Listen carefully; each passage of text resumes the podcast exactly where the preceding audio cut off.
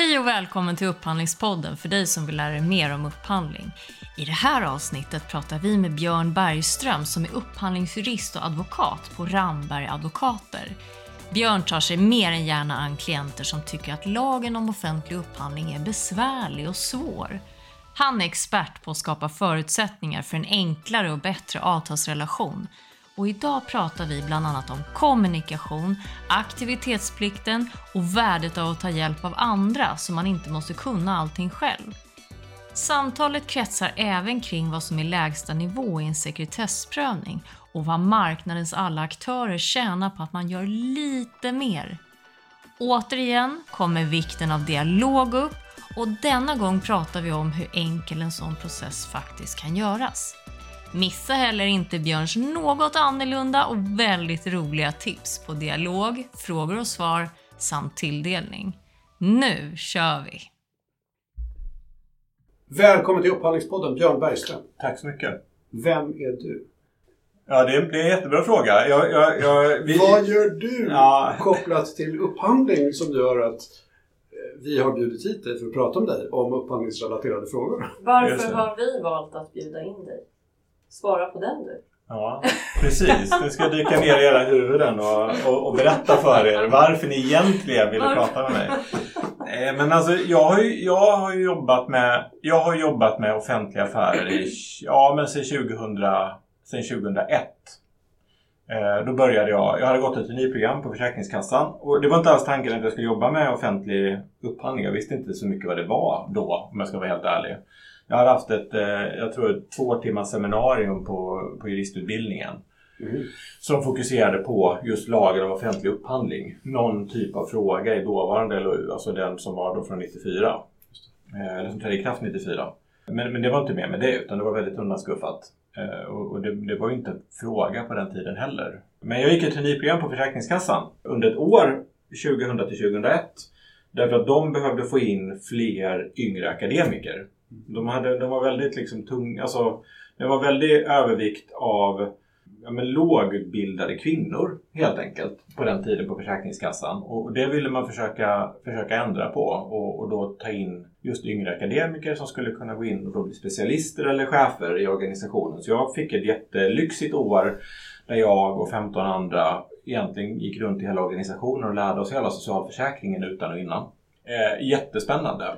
Och sen när det var klart så, så, och vi skulle gå ut i, i verksamheten så hade de en ledig tjänst som upphandlingschef. De hade ut en på annons. De fick, väl, de fick kvalificerade sökande men, men jag, jag tror att de tyckte att de ville ha för mycket lön. Så mm. då kom jag in som nybakad trainee. Och sen så, så kunde de erbjuda mig en löneökning som jag tyckte var jättebra men som för dem var ändå jättebilligt. Och säga att men, nu har vi ju sett vem du är eh, och du är jurist så att du håller, kan ju det här med avtal eller hur? Så här, och, kan jag väl. Så då sökte jag den tjänsten och fick den mm. helt enkelt. Och det, sen, sen insåg jag väldigt snabbt, jag, jag, jag läste ju på innan jag sökte tjänsten såklart insåg jag att men det här är ju ett område som faktiskt har potential att vara roligt. Mm. Och jag insåg då ganska snabbt att ja, men det är ju roligt. Jag, menar, jag är kvar fortfarande efter drygt tjugo år. Jag har snart jobbat tjugotvå år med offentlig, offentlig upphandling och offentliga affärer. Så, så att jag har ju uppenbarligen tyckt att det var roligt. Och sen kan man fråga sig, vad är det som är kul med det då? Ja, det har jag funderat mycket på. Ja, jag, jag, kan, jag kan fundera på det ibland också. Så här, men varför... Är det verkligen roligt eh, med tanke på, liksom, nu jobbar jag ju i rollen som, som advokat och, och jag kommer ju, det är ju det är sällan någon ringer till mig och säger Björn, jag ville bara berätta att vi har någonting som, som funkar perfekt här. Det går så, det går så bra så, och vi vill att du kommer och, och hjälper oss med det. Utan någonstans så blir det ju ändå lite mer problemorienterat. Så, så jag kan ju ha mina mörka stunder. Också i det här och undrar, hur funkar egentligen systemet? Är det inte samma frågor som vi, som vi drar runt hela tiden? Men i botten på det här så ligger ju hela tiden ja, men dels affärsfrågan som ju faktiskt är, är spännande.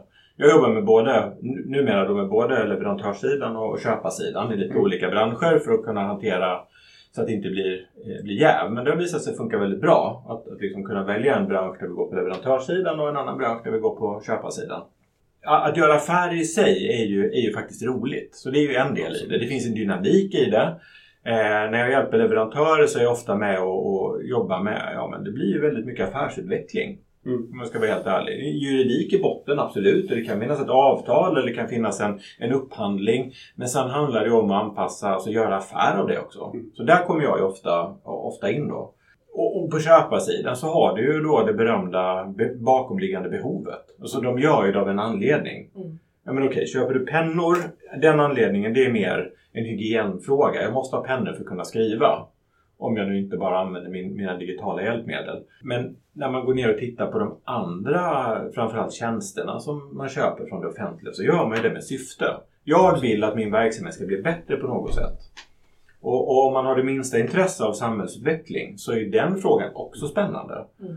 Och, och, och den är ju, den är ju den är lika viktig på leverantörssidan. Det finns ju få företag som, som, som säger sig, jag har, driver företag bara för att tjäna pengar. De flesta företag har ju någon typ av skäl.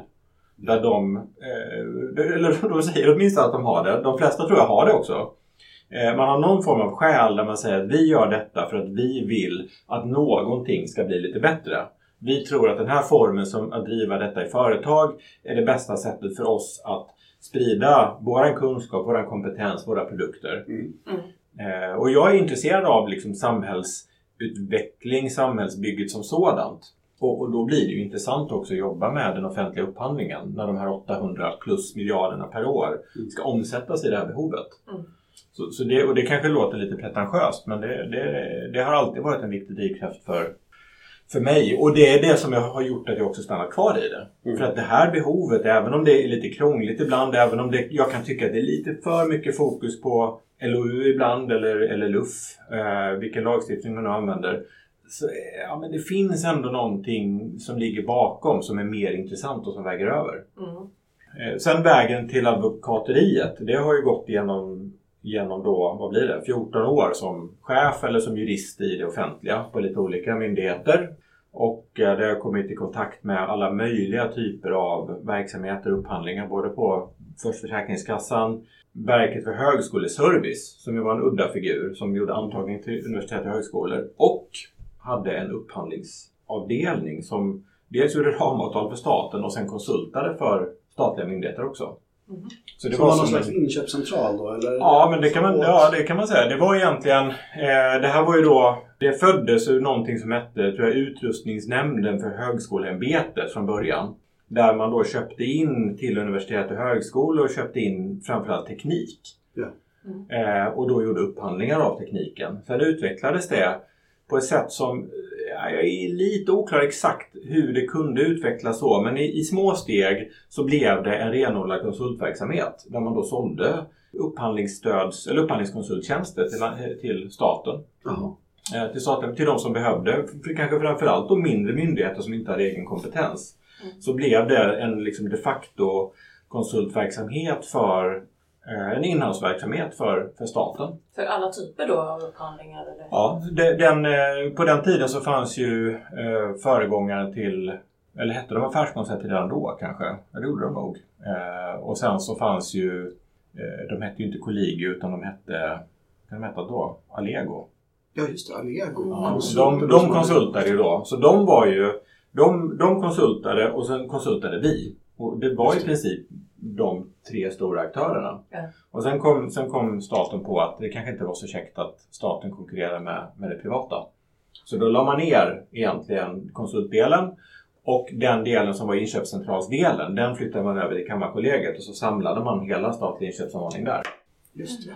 Så att, så att, och det var ju spännande, det var ju, det, det var ju en, en renodlad konsultroll, så jag jobbade som konsult och jurist och sen så gick jag tillbaka till eh, och blev upphandlingschef, jobbade på Länsstyrelsen och sen Riksbanken. Och under den här tiden, i början på B O S, så engagerade jag mig samtidigt då i, i S O I, Sveriges offentliga inköpare.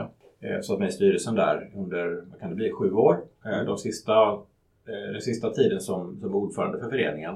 Men blev då rekryterad till Konkurrensverket, det som idag är Upphandlingsmyndigheten. Då var jag chef över det som på, hos Konkurrensverket då hette Upphandlingsstödsenheten.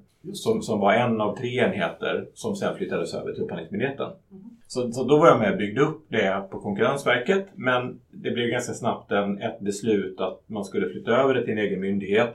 Vilket... vi hade rekommenderat i den utredning som, som då föregick att man skapade ett upphandlingsstöd.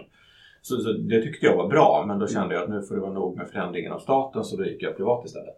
Så det är liksom min, och så har jag varit på byrån nu i ja, åtta år i september. Ja. Så det är ja, lång historia om, om, om, så jag har ju följt liksom den offentliga upphandlingens utveckling från ja, men den gamla lagen då, eh, nittiotvå femton tjugoåtta heter den, som trädde i kraft första januari nittiofyra när vi gick med i E U. Och, och där det på den tiden inte fanns någon avtalsspärr. Just det. Så det var ju bara att teckna avtal, det var hur smidigt som helst. Mm. Alltså överprövningar, ja, lycka till. Om du får reda på, samtidigt som vi tecknar avtal att, det, att vi gör det, så, så kan du väl gå till domstolen om du vill. Mm. Det skedde överprövningar och sånt också, men det var ju inte alls samma, samma fokus. Och sen hände det någonting när avtalsspärren kom in. Mm. Och, och vilket ju är naturligt, det är klart man ska kunna liksom eh, gå igenom och titta på ett beslut. Är det, är det vettigt eller inte? Mm. Mm. Så det var lite konstigt innan att vi inte hade det här, men det var ju samtidigt rätt smidigt. Mm. Det blev ett annat, åtminstone så, om inte annat så blev det ett annat fokus.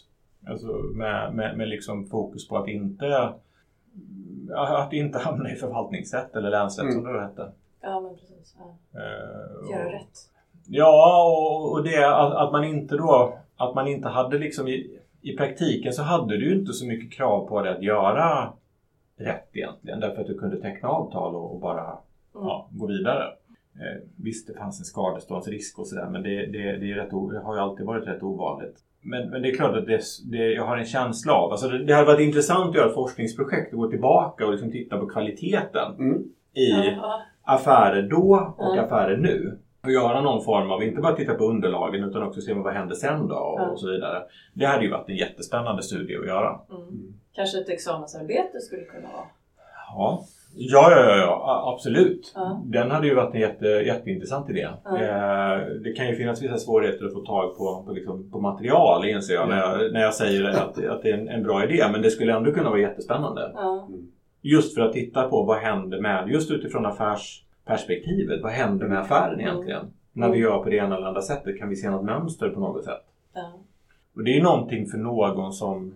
Jag vet som nere i Linköping på universitetet, där har de ju ett väldigt tvärvetenskapligt synsätt på, på det här med inköp och offentlig upphandling. Mm. Där de ju då inte har sett det enbart som en juridisk fråga, utan där juridiken är en liten pusselbit i det. Mm. Och där, där är det ju studenter, det är ingenjörsstudenter, det kan vara... Det var mycket fokus på hållbarhet, i viss mån juridik också, ekonomi naturligtvis. Så det är alla de, alla de institutionerna teamar någonstans kring det här gemensamma området. Mm. Så för en student som går där så är det ju jättespännande. Mm. Mm. Och vill man ha gammalt underlag, då kanske det skulle kunna vara så att jag skulle kunna hjälpa till med det. Ja, du ser. Ah. Ja. Så. Ja. Ja. Så då kan man fråga mig. Ja. Nej, men alltså det är ändå lite intressant att se var har vi, har vi, har vi hamnat i en situation där regelverket skymmer allting annat. Mm. Eller hur, hur ser det egentligen ut? Man, ja. man skulle kunna ha såna, man skulle kunna sätta upp en sån hypotes åtminstone och sen pröva den. Absolut, så det är inte bara avtalsspärren kanske. Man kan titta på hur lagen har förändrats utifrån, och utifrån det underlagen och så vidare på olika sätt. Det finns ju massor med aspekter. Ja, ja, ja. ja, ja absolut. Och du kan, du kan bryta ut någon. Ja, men, men så är det ju. Mm. För, men vi har ju gått från... Det finns var... många examensarbeten. Oj, oj, oj. Jo, men och då, och då någonstans skulle man hamna i den typen av... Alltså jag tror att det skulle, det skulle ju kunna föra området framåt också. Mm. För, för jag kan, jag kan ju allmänt, allmänt tycka att det finns...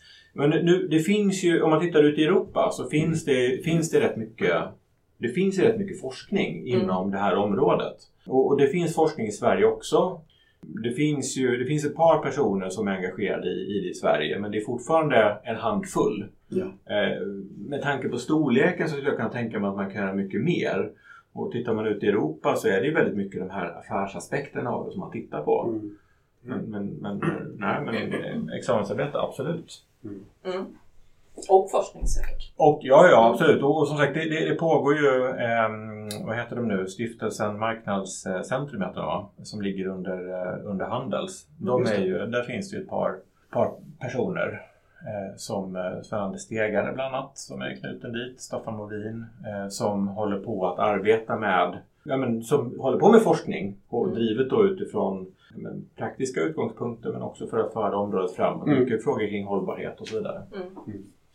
Nej, men det, det skulle jag vara student. Skulle jag vara student igen och komma på ett, ett sånt arbete, om jag hade förstått hur intressant det var då. Mm. Om, om, om, om, om mitt jag idag skulle hoppa tillbaka, då hade det varit jättespännande att fördjupa sig på det sättet. Mm. Men då hade det ju inte varit i...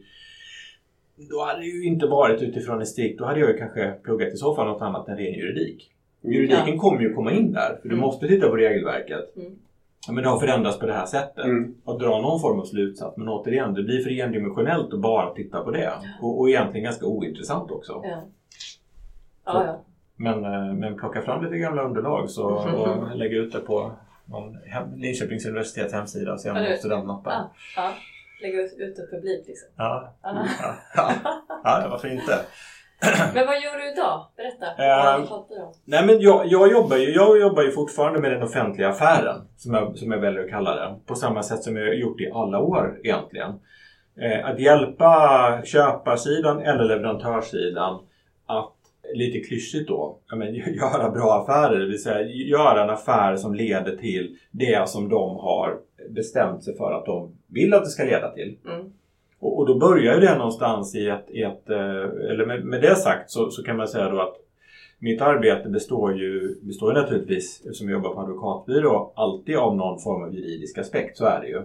Men jag, jag kommer ju ofta in, när jag kommer in och ska hjälpa till med ett uppdrag så växer ju också frågan då, som jag var inne på, men vad är det vi behöver? Och så att ni har ju inte förklarat vad ni behöver. Mm. Och det visar sig att det är svårt att förklara vad man behöver. Mm. Så att, så att med den bakgrund som jag har så är det inte sällan att jag kan komma in och, och liksom börja med att hjälpa till med den typen av frågor också.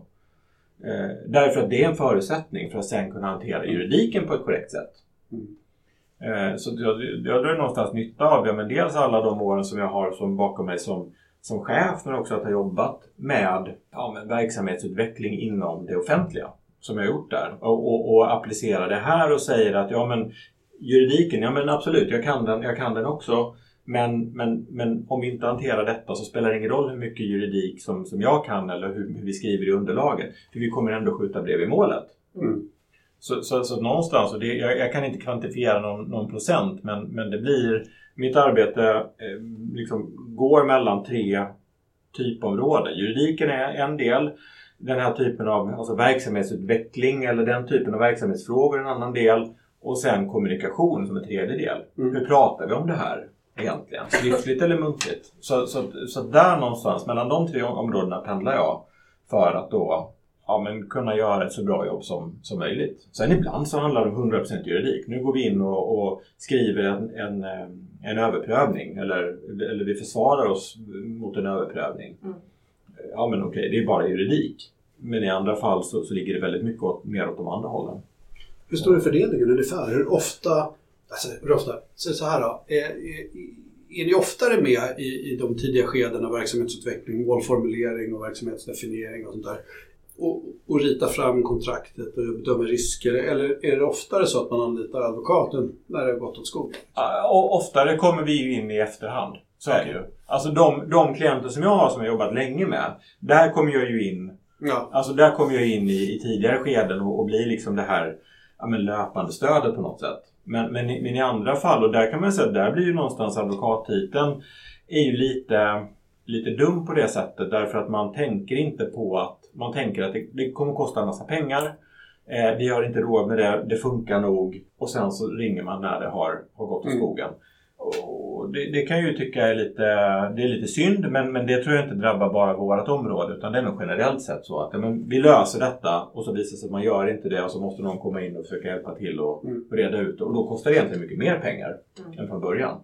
Men, men, men jag, jag jobbar med ett antal, ett antal uppdrag där jag, ja, men där jag verkligen kommer in och kan vara med mm. i ett tidigt skede och tillsammans med andra kompetenser designa liksom en lösning eller...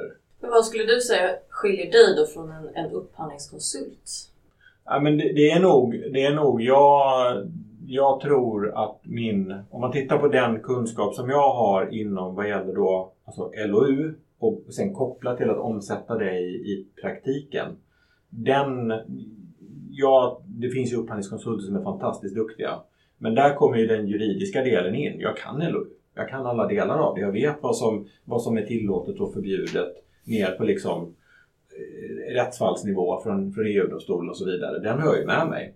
Sen så, sen så jobbar jag ofta så, eller vill jobba så att, att säga att ja, men låt nu inte juridiken vara huvuddelen här. Men för att juridiken inte ska bli huvuddelen, för att man ska kunna göra någon typ av förenkling, så måste du någonstans veta att det där behöver vi inte bry oss om. Eller så visar det sig att jo, det är precis det vi behöver göra. Mm.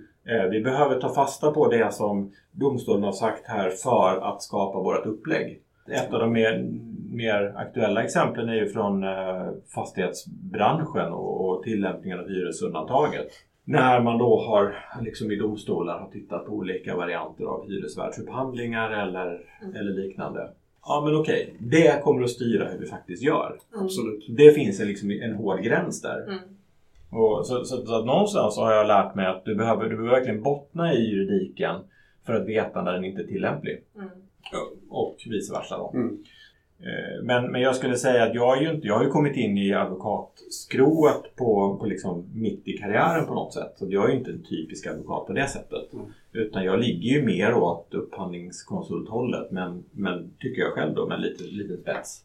Men hur navigerar du bland de rättsfallen som, som kommer och finns? Hur har du koll? Nej, men det är ju genom de fantastiska rättsdatabaser som finns. Där man blir, kan hålla sig uppdaterad. Mm. Där det är ju människor som har som jobb att, att samla alla dem. Och sen så är det upp till mig att liksom ta till med dem och, och dra slutsatser av det. Mm. Men, men restdatabaserna är ju fantastiska på det sättet. Mm. För att få en, allting som är aktuellt. Och sen, sen är vi ju på, på Ramberg där jag jobbar, där är vi ju vi är fyra personer som jobbar med offentlig upphandling. Så det, det är ju ett annat sätt. Hur tillgodogör jag mig information och, och hur utvecklar jag min kompetens? Ja, det är ju, enkla svaret är ju ibland att det behöver jag ju inte allt, jag behöver inte alltid kunna allting heller. För jag har tre kollegor mm. som kan sina saker och där det är enkelt att föra den diskussionen. Mm. Alltså, så det är ju ett annat sätt att, att se på det, och det är ju, jag menar allmänt sett, vad är det som bygger upp din kompetens? Ja, men det är ju dels det som du, det som du kan, det är förmågan att omsätta det i, i någon form av eh, råd i mitt fall, mm. men det är också det nätverk som du har. Och nätverket kan ju bestå dels av nära kollegor, men sen har du, sen har du de andra också som du har lärt känna i branschen. Mm. Och så, men du, har, har inte du stött på den här eh, situationen förr? Mm. Ja, oh, det har jag. Men hur löste ni det? Vi löste det på det här sättet. Ja, men bra. Tack så mycket. Mm. Och så kan man gå vidare och utveckla någonting annat. Så att, nej, jag, jag, kan ju inte, jag kan ju inte allting, men jag, jag tror jag är duktig på att omsätta det i praktiken. Nyckeln till det är ju att prata med varandra. Och, och sen, inte all, sen att inte vara, vara rädd för att också säga att men jag, just det här kan inte jag. Mm. Men det finns alltid någon som, som, som vi kan ta reda på det hos. Så att någon, någon dos av ödmjukhet kommer ju in som är bra där också. Jag tänker så här, stanna kvar lite i advokatrollen. När ni företräder i överprövningsmål och sånt där, mm. ser du vad, vad är vanligast att man överprövar idag? Ja, men alltså det, det har ju skett en, det har ju skett en, en förändring sedan tjugo tjugo. H F Ds fall tjugo tjugotvå R F fyra ändå. Det där de, jag kallar det påtalande skyldighet, aktivitetsplikt kallar man det ibland också. Just det. Och, och det har ju ändå skett en förändring. Tidigare så kunde det ändå, så var det ju ändå mer vanligt att du, du klagade på kanske transparensen i en utvärderingsmodell eller mm. ramavtalslängden eller mm. eller någonting sånt. Och jag är ju en av dem som tycker att, att H F Ds mål, det kom ju inte en dag för tidigt. Jag gick tillbaka och jag konstaterade att tjugo tretton så skrev jag en krönika som i eh, offentliga affärer, tidskriften. Eh, det var när jag, när jag var, eh, satt med då i S O I. Så om jag var, var vice ordförande eller ordförande, jag kommer inte ihåg. Men, men eh, då skrev jag en krönika med, med titeln ungefär tänk om alla tog sitt ansvar och klagade i tid. Mm. Och jag ska inte säga att, att H F D, apropå ödmjukhet då, kopierade exakt vad jag skrev. Men, men jag tror att de tog intryck av det jag skrev. Sen så grundade de på det i, i åtta år och sen så kom de med, sin med sitt avgörande. Det kan ha varit så. Ja, det kan ha varit så. Ja. Kanske såg det ett frö i alla fall. Jag, jag vet inte, men, men jag, jag, jag tyckte redan då att det, det är så onödigt. Ja. Att man går igenom en hel process och sen kommer tillbaka Och, och kan klaga på det här. Mm. Ska lagen verkligen vara konstruerad på det sättet? Jag hade ett resonemang där jag gjorde en analogi till skadeståndslagen. Och där, där det finns en skyldighet då. Om jag, om jag säger att jag har lidit en skada så måste jag också kunna visa hur jag har försökt begränsa min skada. Mm. Alltså vad har vi tagit för åtgärder för att det inte ska bli någon skada? Mm. Och, och jag gjorde en analogi till, till det egentligen. Eh, och tyckte att det finns väl inget som hindrar att vi tillämpar skadebegreppet i L O U på samma sätt. Eh, just därför att det vore samhällsekonomiskt mer effektivt. Och det skulle få oss att fokusera på affärer. Om du tycker att någonting är affärsmässigt viktigt för dig, ställ en fråga. Ha en synpunkt. Men, men gör det innan du lämnar anbud. Mm. Så, så det är klart att den förändringen, där, där har vi kunnat se. Nu är det fortfarande ibland att det kommer upp frågor där, där man egentligen har kunnat se någon, någon problematik under upphandlingsfasen. Men när man väntar med att klaga på det, den typen av frågor kommer ju fortfarande ibland. Mm. Det blir mer och mer ovanligt därför att man når ju ingen framgång med det.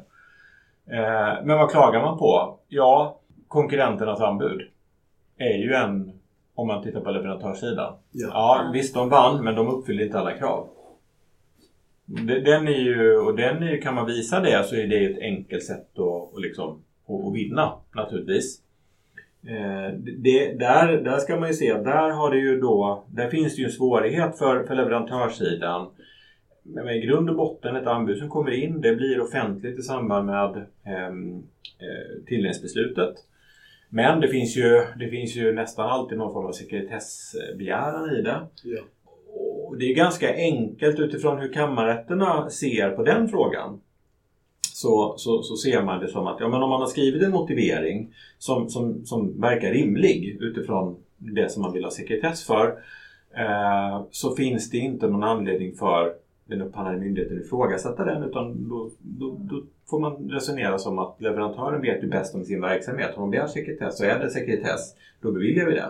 Och sen så är det en, en konkurrent som säger att men vi tror inte de uppfyller det här. Nej, men det är sekretess på det, på den delen. Mm. Så vi kan inte lämna ut det. Men vi misstänker ändå att det är ett problem. Nej, det är inget problem, säger upphandlande myndighet. Eh, och sen så förlorar leverantören. Och ingen vet egentligen om det, om det är, var ett problem eller inte. Och, och det kan jag i sig se som ett problem. Jag har respekt för att man vill ha sekretess för vissa saker. Det är inte fråga om det. Men jag kan ändå se ett problem därför att det skapar ett... Beroende på hur man kommunicerar det här mm. så, så riskerar det att skapa ett misstroende mellan köpare och säljarsidan. Absolut. Leverantören säger att men jag, jag tror att det döljer sig någonting här i det här materien. Ja, men den är sekretessbelagd. Mm. Så du får inte ta del av den. Nej, okej, okay, jag förstår att jag inte får ta del av den. Men jag har ändå den här misstanken. Mm. Kan du bekräfta om det är så eller inte? Mm. Och, och, och, alltså jag har ju varit med om ett antal situationer där den upphandlande myndigheten då säger eh, jag, jag säger ingenting. Ja, det blir en knepig kommunikation. Det blir en knepig kommunikation. Och då, och då, så, då blir ju leverantörens någonstans resonemanget eller tanke att ja, men när du säger på det sättet då måste det dölja sig någonting. Annars har du bara sagt att nej, det är inget problem. Medan den upphandlande myndigheten bara vill få stopp på... De kanske bara vill få stopp på det. Eller, eller bara säga att men det är ju sekretessbelagd information. Jag, jag vill inte säga någonting för du riskerar att avslöja no- någonting av, av innehållet som faktiskt är känsligt. Mm. Och sen så pratar man förbi varandra. Mm. Och så skapar det ett ömsesidigt... Upphandla, upphandlaren tycker att leverantören är, är liksom gnällig. Och leverantören tycker att upphandlaren är, vill dölja någonting. Mm. Och så, så är man så långt från affären som man kan komma. Mm. Och det där är ju inte, det där är inte bra. Jag sitter inte på en, på, en liksom, på en magisk lösning av det här. Men jag vet att man beviljar sekretess lite för lättvindigt ibland. Mm. Och, och ja, det, alltså, det, det tror jag man ska tänka på faktiskt. Som, som den här köpare. Domen som du, som du hänvisar till. Som... tjugo tjugotvå ref fyra. Nej, alltså den här eller... som säger att man inte behöver göra ja, en sekretessprövning ja, ja, ja, om man motiverat det. Mm. Är det så? Alltså behöver du inte tänka själv om du tycker så, ah, men det här är en bra motivering. Är det så subjektivt? Det här är en bra motivering till sekretess. Så då är det bara...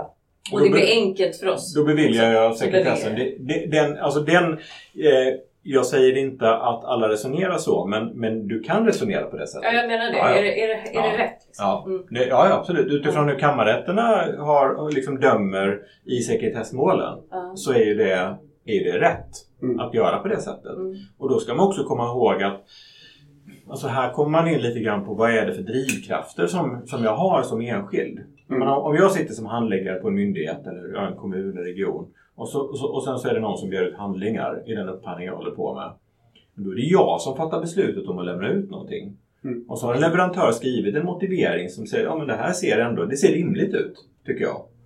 Eh, och det kan ju domstolen sen, det kan ju domstolen sen pröva, var det verkligen rimligt eller inte. Men jag tycker att det ser rimligt ut, jag lämnar inte ut det. Men, men om jag istället skulle resonera så att ja, men de har lämnat en sekretess, en begäran om sekretess och skrivit en motivering. Jag tycker inte att den ser särskilt, jag tycker inte den håller. Jag lämnar ut handlingarna. Mm. Då riskerar jag att få den leverantören på halsen som säger, vad har du gjort? Du har ju lämnat ut en jättekänslig information här. Mm. Nu är informationen ute, skadan är, är skedd. Mm. Och, och, och sen så sitter jag som enskild handläggare i hetluften och riskerar att få det på mig. Mm. Så, så, så jag menar att liksom incitamentet för, för en enskild är ju inte särskilt stort att, att lämna ut någonting som det ser ut. Därför att jag riskerar bara att få problem. Samtidigt är det ju inte antingen eller. Det är inte så här, okej okay, då sekretessbelägger vi allt som ni har begärt eller ingenting. Nej. Utan det kan ju också vara, nej men nu har jag gjort min prövning och jag anser att sekretessen behöver se ut så här. Ja. Och så gör man det utifrån det. Och den prövningen tror jag kan bli betydligt bättre. Mm. Men den är svår. Och återigen, va, då, det kräver ju lite tid också. Det kräver tid, absolut. Och, och, och det kräver också, jag menar, ibland så sitter du i en stor organisation och du har tillgång till den här kompetensen runt omkring dig mm. som du behöver för att bolla med och så vidare. Men, men jag menar, låt oss titta på hur verkligheten ser ut. Många upphandlare mm. sitter ju rätt så ensamma. Mm. Och även om de inte sitter ensamma så är alla andra upptagna med, med sina liksom, frågor. Mm. Så, så då sitter jag själv där och då helt plötsligt så... Så blir jag, ha det där, ska jag maskera det och ta bort det och hur ska jag göra? Alltså, mm. det, det är ju en fråga som kräver, som kräver en diskussion för, för vem som helst, även om man är erfaren. Mm. Hur ska jag tänka här? Vad händer om? Sen, sen så ska man nog vara ärlig och säga att, att den, om, om man går in och tittar på hur många fall finns det där en, en upphandlade mynd, eller där myndighet då, det offentliga har lämnat ut information som de begär sekretess för, där man senare blivit stämd av den, den leverantören. Hur vanligt är det? Nej, det är ju inte vanligt. Nej. Så, så jag tror inte man ska vara särskilt rädd för det. Men, men återigen så är det, så, så, så, kanske, så kanske en fråga är så här, jag, jag får in en sekretessbegäran, jag får in en motivering, motiveringen ser i och för sig schysst ut, men varför inte gå tillbaka till den leverantören och säga, du, jag har sett din motivering här, men alltså, det är ju ett par frågor här. Jag, jag förstår inte hur de hänger ihop. Nej. Är det verkligen, det här stycket som du skrivit här, det är ju väldigt allmänt. Menar du verkligen att det här ska inkluderas i det? Och, och vad är motiveringen till det i så fall? För för mig verkar det vara väldigt allmänt. Ah, jag förstår. Jo, men det är skrivet lite allmänt här, men det här avslöjar någonting som är, är väldigt centralt. Tillbaka till dialogen. Mm. Prata med varandra. Men det här, det här kräver ju att den individen då som, ska, som sitter med sekretessprövningen ja. ska ha eh, intresse och incitament för att göra rätt istället för att göra det enkelt. Ja. Eh, och hur, hur löser man det då?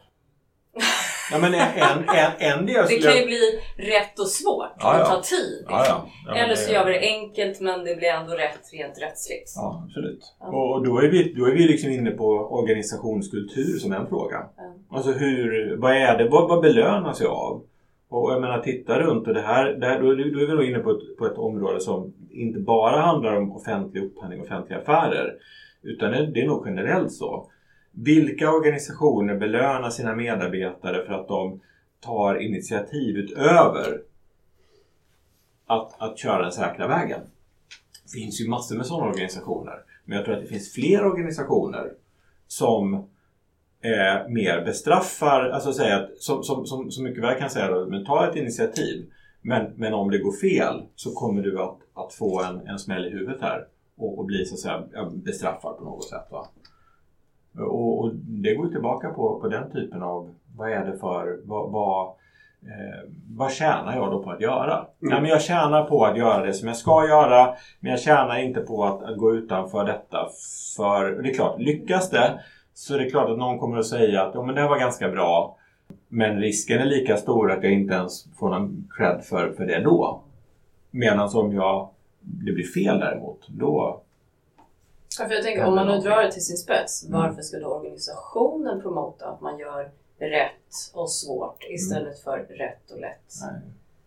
Eh, när, när den rättsliga instansen ändå säger att alltså, det, högre ort, från högre ort kommer det att eh, ja, nej, men det är okej att ta den enkla vägen. Absolut. Nej, och då är det tillbaka på varför jag gör affärer.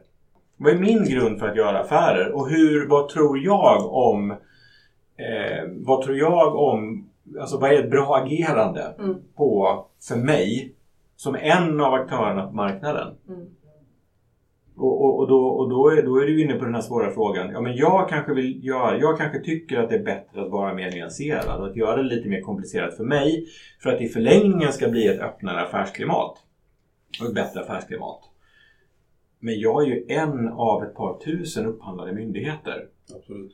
Eh, det jag gör, om bara jag gör det, spelar någon roll då.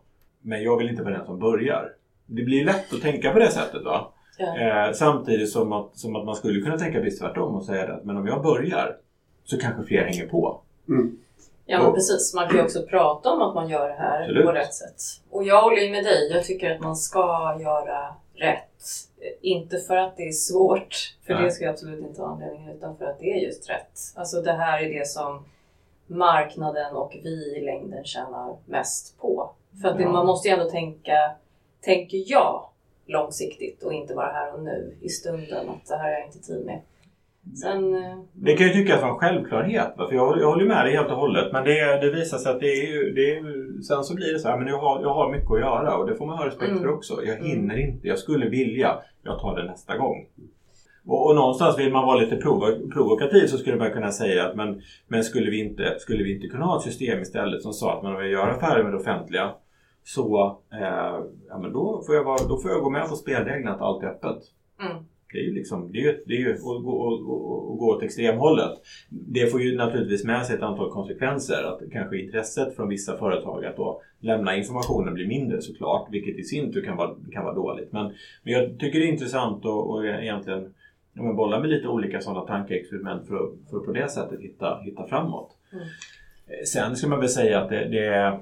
Det kan nog, och, och, och för, den, för den som gör upphandlingen så blir det naturligtvis jätteintressant att ställa frågan, behöver jag den här informationen nu? Och det är nog en bra fråga. Mm. För det är som arkitekt för processen, där man sätter upp sin upphandling, där är tanken med att möta marknaden förstås, så ska man nog fundera både en och två gånger om allt är så värdeskapande för processen eller för det slutliga beslutet. Så det tror jag är en skitbra... Eh, tanke eller filosofi om hur man konstruerar upphandlingar. För det är ju också så att när man börjar prata om konsekvenser av olika inriktningar på principiell nivå håller jag med er helt och hållet. Mm. Men börjar vi prata om saker som mer omsorgsfulla kvalitetsaspekter som ska utvärderas i ett anbud i en utvärdering mm. så är det klart att det närmar sig ju någonstans vad företaget ska kunna leverera eller företaget har byggt upp sin värdeskapande process som sen ska lämna ut det till en offentlig verksamhet som vill ta del av den värdeskapande processen mm. och som kanske ska utvärdera sitt ja. anbud. Och det är klart att det börjar ju närma sig någon form av företagshemlighet eller konkurrensfördel mm. hos den enskilda aktören och bara säger att det här släpper vi ut på stan så fort ja. vi har lämnat in det eller så fort upphandlingen är avslutad förstås. Men alltså den, då får man ju lite konsekvenser att det blir, ja. allt blir allmängott. Så de här de kreativa idéerna som någon kanske skulle vinna på att kommersialisera inte riktigt kommer till sig det. Men där måste det vara jätteviktigt att hålla liksom, men affärshemligheterna, det är ju de som ska mm. skyddas. Det är ju väl det som sekretessen går ut på på något vis. Att man skyddar marknaden men inte, inte, inte så krasst så att liksom allmängiltig information inte får gå ut på något vis. Och där måste man ju ta ett beslut om vad kan vara en affärshemlighet och vad, ja men är priser en affärshemlighet till exempel? Mm. Kan det ens vara det? Så. Och det måste man ju kanske fundera på från gång till gång. Man kan ju också redovisa priser på olika sätt när man går ut. Ja. Alltså i tilldelningsbeslut till exempel och så, där, så kan man visa priser på olika sätt utan att avslöja alla detaljer i en prissättning också. Ja men absolut, va? Och jag menar jag håller ju med dig, jag håller ju med dig Magnus att, att vill man gå ner mer i kärnan på det och, och ja, men, som, de här kvalitetsaspekterna då kanske då, då, då måste man ju vara beredd att det blir omfattas av sekretess, men då kanske man ska vara tydlig med det från början. Jag tror, jag tror att vi, vi kommer att vilja ha in väldigt djupgående beskrivningar ja. Ja. Och, och jag tror som upphandlare att mycket av detta kommer att omfattas av sekretess. Jag gör min formella prövning först liksom efter att ha fått in en sekretessbegäran mm. och när utlämnandet sker. Mm. Men, men det är ändå min hypotes. För det är på den nivån som vi vill ha beskrivningarna. Mm. Skriv, säg det då. Mm. Jag vill alla med på det från början och då, får man, då ger du ju en lysande eller, eller till och med prata om det i en dialog inför upphandlingen. Mm. Och så säger du till leverantören att vi vet att ni gärna vill ha ut liksom all information. Vi fattar det. Mm. Men så här har vi tänkt. Vad säger ni om det? Mm. Ja, och, och, och, och vilken leverantör säger då att nej, vi vill inte att ni utvärderar kvalitetsaspekterna. När de samtidigt säger att men vi är bäst på det kvalitativa. Mm. Så, så, så där någonstans, då har du, då har du det, det är ju ett sätt att då, apropå det här med vad är juridik och vad är kopplingen till verklighet. Mm. Juridiken säger en sak. Det som vi pratar om nu blir ju sättet att hantera detta med bibehållet förtroende och faktiskt få ut det som du vill ha ut. Men det betyder ju både att, eller att säga, saker som inte självklart kopplade till affären i sig ändå hänger ihop med affärsprocessen. Det vill säga både frågor om upphandlingsjuridiken och avtalsformaten och pris- och kvalitetssättningsstrategier och, och, och alltså, offentlighet och sekretess liksom, blir ju en del av allt det som utgör affärslogiken i ja. offentlig upphandling någonstans ändå. Ja, men så, så, så är det ju. Inte uppenbart. Liksom. Nej, och jag tror att, jag tror att, jag tror att om, om liksom ett, ett, ett temat för idag är, är förenkling, så ett sätt att förenkla för, för, för, ja, men för alla egentligen, det blir den här dialogen då. Mm. Prata om just de här sakerna som ligger runt omkring. Mm. Hur påverkar detta? Eh, vad är det jag egentligen vill med detta? Varför gör jag det överhuvudtaget? Vad är det, vad är det på riktigt? Jag har haft med när jag, nu gör jag ju liksom inga egna upphandlingar längre på det sättet i och med att jag inte jobbar i det, i det offentliga. Och jag kommer ju sällan in och gör en upphandling från A till Ö. Men, men, men när jag ändå inblandade i, i upphandlingar och när jag gjorde upphandlingar själv. Jag hade med en, en punkt som jag då kallade för leverantörsprofil. Där jag försökte då skriva... Men vad är det för leverantör som, som, som jag tror, eller som vi tror, är lämpad för detta? Och inte utifrån då en massa skallkrav, att man ska ha sån här omsättning och så här många anställda och de här rutinerna och så vidare. Utan vad är det för typ av företag som, som, som vi har sett framför oss? Vad är det ni ska vara duktiga på? Vad är det ni ska brinna för och så vidare? Mm. Som en ren, som en ren upplysning. Mm. För, att, för att leverantören ska kunna säga men det där matchar jag ju på, mm. på riktigt. Mm. Och för att man ska kunna komma tillbaka sen när man då pratar någonstans under eller efter upphandlingen och säga att men det, det är ju det här som vi ändå bör, det är det här som, som, som vi vill ha en, en matchning på. Mm. Berätta hur ni jobbar med det här. Och, och, och, och sen, sen skulle det mycket väl kunna liksom vara en... en Man, man, det skulle kunna få en viss påverkan på, på de rent legala aspekterna, men framförallt så handlar det om att bygga det här med vem är ni och vem är vi? Mm. Vad vill vi ha? Vad vill ni leverera? Mm. Ni har ju sagt att ni har ju vetat om den här profilen, men det visar sig att ni matchar inte det alls. Hörrni ni, vad händer här egentligen? Mm. Och det behöver inte innebära att du för den diskussionen i en domstol, men bara sitta vid en, i en vanlig, vanlig diskussion runt ett bord med människorna som ska göra affären och säga att men, men det, det här stämmer ju inte. Berätta för mig, var, varför, gla, var, varför någonstans glappar det? Mm. Och på vilket sätt ska jag ha förtroende för att ni ska kunna jobba framåt när, när ni har inte tagit det här på allvar? Mm. Alltså, och den typen av diskussioner tänker jag är jätte... Nu, nu hamnar jag kanske en bit från, från förenklingen på ett sätt, men det blir ju ett sätt att säga att kan vi ha de diskussionerna och vara tydliga med förväntningar, vad som kan levereras och sen så rensa luften på det sättet. Då kommer det bli en enklare avtalssituation sen. Mm. Mm. Därför jag tänker att här... Här kan man knyta an till det du sa tidigare, alltså att formulera sitt behov. Mm. Att då beskriva en profil, som man, alltså en förväntan av en profil, mm. blir ju en del av ett behov. Vilka mer delar skulle man kunna tänka sig att man behöver beskriva lite extra? Nej, men alltså de, de två delarna, alltså det här med vad är det jag vill uppnå och vad är det den som ska göra det, vad behöver mm. den ha för egenskaper, de blir ju... De ligger väldigt mycket, har man gjort det så har man kommit väldigt, väldigt långt. Mm. Och men finns det fler saker som, som, ska, som ska beskrivas? I den bästa av världar så vill man ju också beskriva den här svåra frågan om, om vilken miljö kommer ni att verka i? Mm. Och, och vilka är egentligen vi som är beställare? Mm. Men för, för den är ju också så här, det, det har ju hänt, det har hänt mer än en gång att en leverantör inte lyckas utföra sitt uppdrag. Och egentligen så beror det på att det är beställarorganisationen som inte riktigt har gjort sitt jobb. Ja. Men det har inte varit riktigt uttalat heller vad de ska göra och man har inte grottat i det. Så är jag leverantör så vill jag ju veta... Mm. Ja, men det som, det som gömmer sig, ofta så står det ju någonting i avtalet. Beställarens åtaganden. Och så ska beställaren göra ett antal saker. Men okej, vad gömmer sig bakom det här? Mm. Hur, hur, hur fattar ni beslut? Hur kommer ni att jobba i de arbetsgrupper som vi ska ha inom ramen för det här?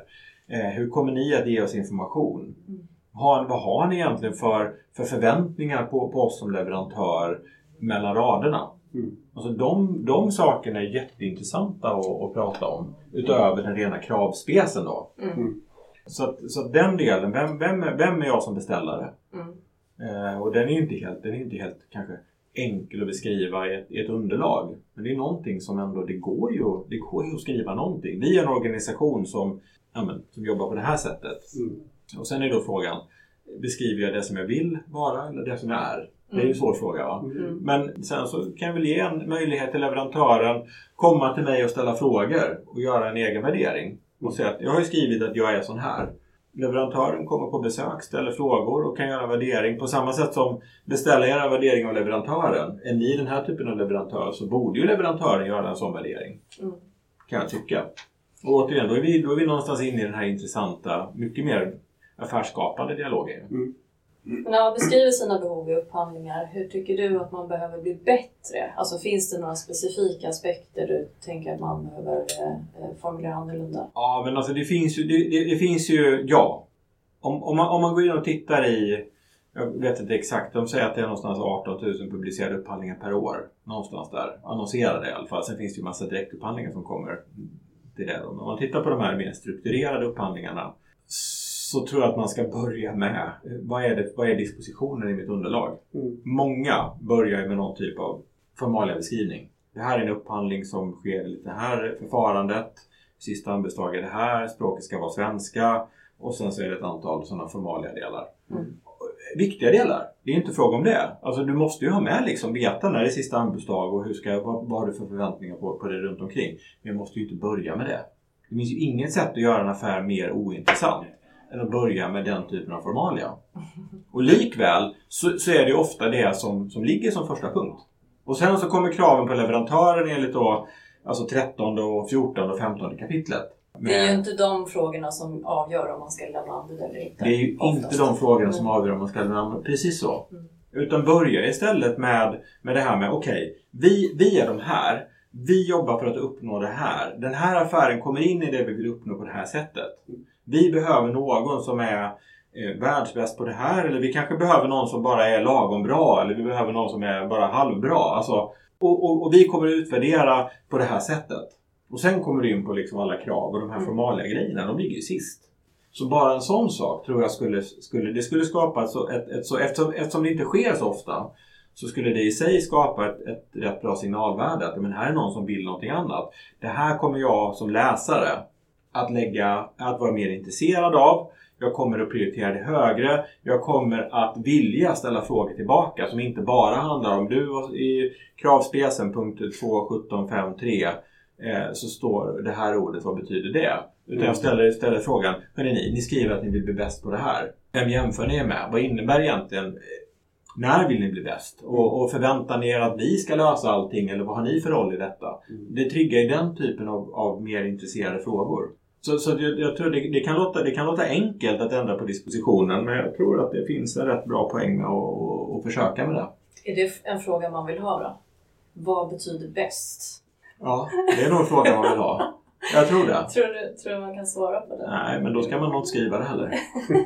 Nej, men det är ju... Jag tror det, alltså det, ja, det jag vill komma till är att absolut. Många gånger så säger man att vi ska bli bäst på det här. Ja. Utifrån vad då? Ja. Vad jämför du med? Vem jämför du med? Och när, som du säger. Ja, och då, och som, som leverantör så vill man nog ändå... Ja, men jag har pratat om ordet förväntningar ett par gånger. Va? Som mm. leverantör så... Men vad är det som får en affär bli lyckad eller krascha? Det är när förväntningarna matchar utförandet. Mm. Och, och då blir det ju jätteintressant för mig att veta faktiskt. Men nej, frågan vad som är bäst, det är inte, den är inte enkel att svara på. Men jag måste ju det som leverantör. Om jag vill få en, få en matchning mellan förväntning och resultat. Mm. Och säga att nej, men jag kommer inte kunna leva upp till din definition av bäst. Och jag ska vara ärlig och säga att det är ingen annan som kan göra det heller. Mm. Därför att ni har orealistiska förväntningar. Eller, eller tvärtom. Ah, perfekt. Då vet jag vad det betyder. Det här kommer jag kunna göra. Det är precis det är min kärnverksamhet. Så jag tror inte man kommer... Jag tror inte man kommer Jag tror inte man kommer runt att faktiskt gå ner och prata om saker på det sättet. Det handlar ju inte om, om då pratar vi inte juridik. Eller återigen i slutändan pratar vi juridik för det förebygger en, en, liksom, en problem, potentiell problemsituation. Vi pratar ren affärer, ren dialog. Och jag kan ju fortfarande, det, frågan om dialog har varit uppe i, ja hur länge har vi pratat om det? tio år eller någonting? Vi pratar mer om dialog än för dialog. Ja, jag tror fortfarande att det är så. Alltså, det är härligt att prata om det. Eller hur? Det ja. finns inget bättre. Alltså, det är som men det är väl om... lite som en sekretess att man inte riktigt har tid så då prioriterar man bort det. Ja, liksom. ja. Eller är det för att man är rädd för det som man skyller på att man inte har tid? Nej. Uh, i, uh, så, nej, för alla fyra tusen upphandlande myndigheter så kan jag säga, nej men jag, du är inne på någonting att man, mm. alltså, någonstans så är fortfarande så ritar man liksom upphandlingsprocessen som någon slags naken nettoprocess liksom, mm. när man pratar um, lagstadgade tider för annonsering och man, de här jäkla tio dagarnas mm. avtalsspärr och sånt där, allt är väldigt nettofierat så det är väldigt lite tid som avsätts för strategiarbete, för verkliga undersökningar, för de enkla frågorna i att ringa och prata med liksom någon aktör på marknaden. Mm. Inte hela marknaden eller den perfekta marknadsundersökningen eller matchningen och datamängdsanalysen utan bara den här enkla. Liksom. Om de tre största eller den svarta hästen som finns i, liksom, i, i det området eller någon som är känd för sin höga kvalitet. Så här, vad, vilka är ni? Liksom? Mm. Hur tänker ni? Hur skulle ni vilja sälja något? Hur vill ni paketera det? Så här? Mm. Att man sätter inte av tiden för det.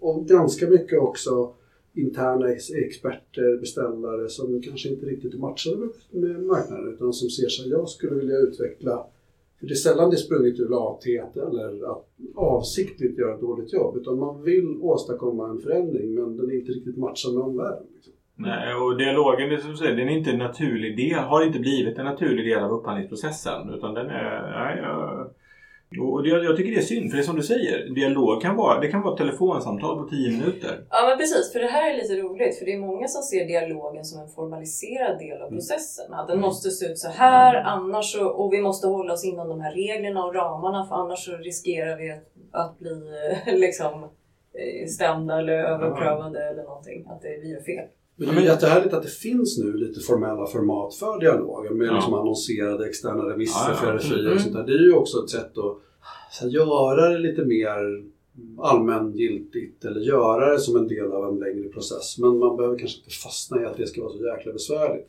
Jag pratade med en av de större entreprenadbeställarna på anläggningssidan här i förmiddags och de pratade att vissa sådana typer av R F I-annonseringar, de är fyra dagar. Ja.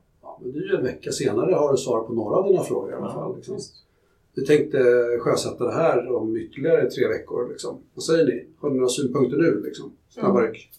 Ja, ja, ja, nej. Och så får ni några synpunkter och så går man vidare. Ja. Och då blir inte det ett hinder i processen. Och då kanske man är åttio till åttiofem procent färdig med sitt underlag. Men ger en liten förhandsglimt ändå. Liksom. Så att det, jo. det går ju att göra på olika sätt. Mm. Och, och bara, den, bara den insikten att precis, i, de, i de flesta fall, det mesta i mitt underlag är jag, är jag, har jag inga frågor på. Alltså det är väldigt tydligt och, och hur det ska vara. Men det finns fem, tio, femton procent som jag är osäker på. Bara den delen. Mm. Jag måste inte föra dialog om allt utan det är det här jag är fundersam över. Mm. Och, och, och det, ibland kommer det upp den här frågan, vem, vem ska jag prata med? Du var lite inne på det. Jag brukar säga det, men är jag en kommun? Eh, ring till grannkommunerna. Som har gjort liknande upphandlingar och frågar vem fick ni anbud, in anbud ifrån eller vilka hämtar ut anbud, så får jag en lista. Där har jag ju en, en liksom marknadsundersökning som är helt okej. Okay. Mm. Eh, sen kan jag gå in och göra en djupare marknadsundersökning eller när jag träffar de företagen så ställer jag den här, jag, jag har lärt mig att det, det är nästan ett, om det är ett vetenskapligt begrepp, men jag läste det i en vetenskaplig rapport i alla fall, snöbollsmetoden. Mm. Jag visste inte att det hette så, men den, den har ju tillämpat mig själv många gånger. Börja med att ställa frågan, vilka är era konkurrenter? Så får jag upp de som jag saknar i så fall.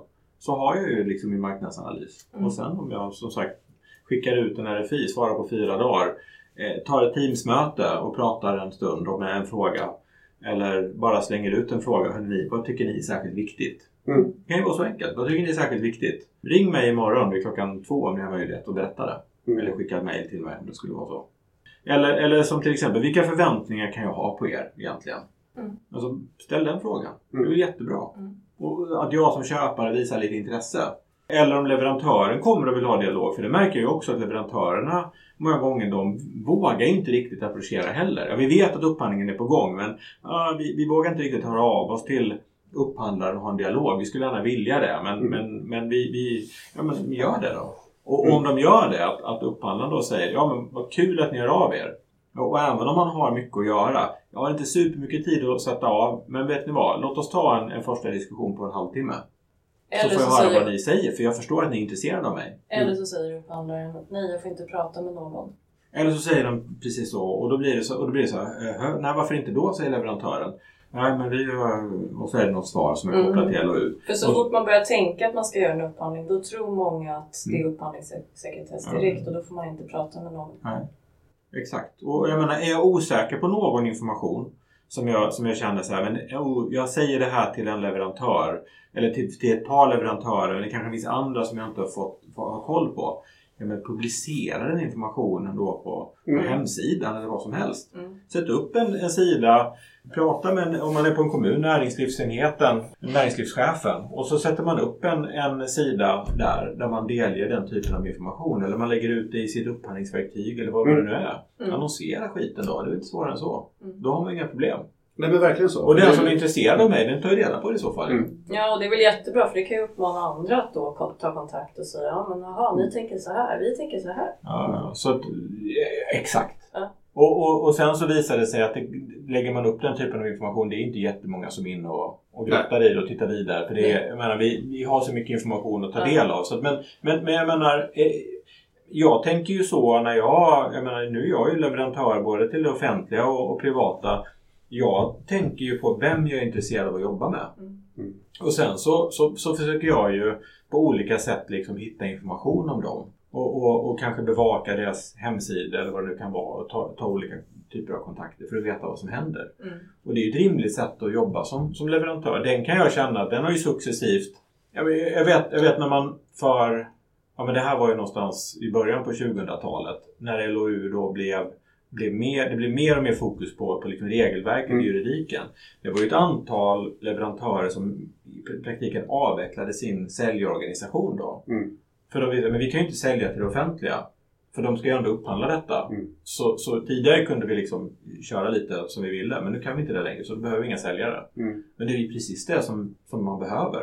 Mm. Sen, sen, sen kanske det blir en annan typ av sälj. Det blir mer att förklara liksom, vad, vad kan vi uppnå för effekter, för nyttor, hur kommer vi in i er verksamhet och så vidare. Det blir, mm. men, men det är fortfarande sälj. Eller, alltså, så, och och det, det är väl, nu har ju det kommit tillbaka mer och mer, men det tror jag kan fortfarande kan bli mycket mer av. För det är ju, det är ju många gånger så, så som idéerna kan komma upp. Jaha, kan jag göra på det här sättet? Men det är ju jättespännande. Mm. Är det någon fler som kan göra på det här sättet kanske? För det är ju ett annat sätt än vad vi köper på idag. Mm. Mm. Ja, men det visar sig att det är ofta fler som kan göra det. Men, men alltså, eller så är det någonting unikt. Men, men äh, återigen, enda sättet är ju att, att få den upplysningen. Mm. Och att förenkla dialogen skulle kunna vara att man kör ett telefonsamtal. Ja, absolut. Mm. Ja, men alltså...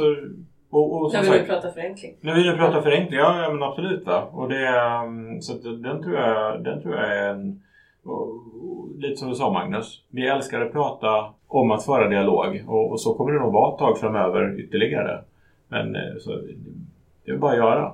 Alltså det finns, det finns extremt, det finns väldigt, säger man extremt lite, eller kanske man kan säga, ja, det finns väldigt lite att, att vara rädd för. Och, och fantastiskt mycket att vinna på det. Och, och det är ju, jag tror att alla inser det. Låt oss göra det då.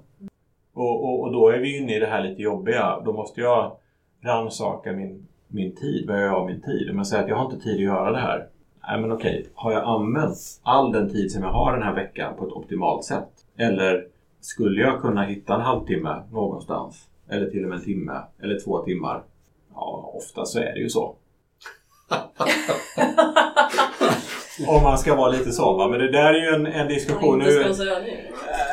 Ja, nej, det, men, jag äh, kände att jag kände mig inte träffad på något ja, obehagligtvis. Jag vet att det sitter två konsulter i rummet där som måste räkna varje timme och att jag själv kanske övergav det för några år sedan. Ja, men och, det är väl, och det är väl bra. Alltså jag kan ju tycka, det, det är det som jag kan tycka är lite jobbigt som, som konsult ibland. Mm. Att, att, att du, har, du måste någonstans räkna varje timme.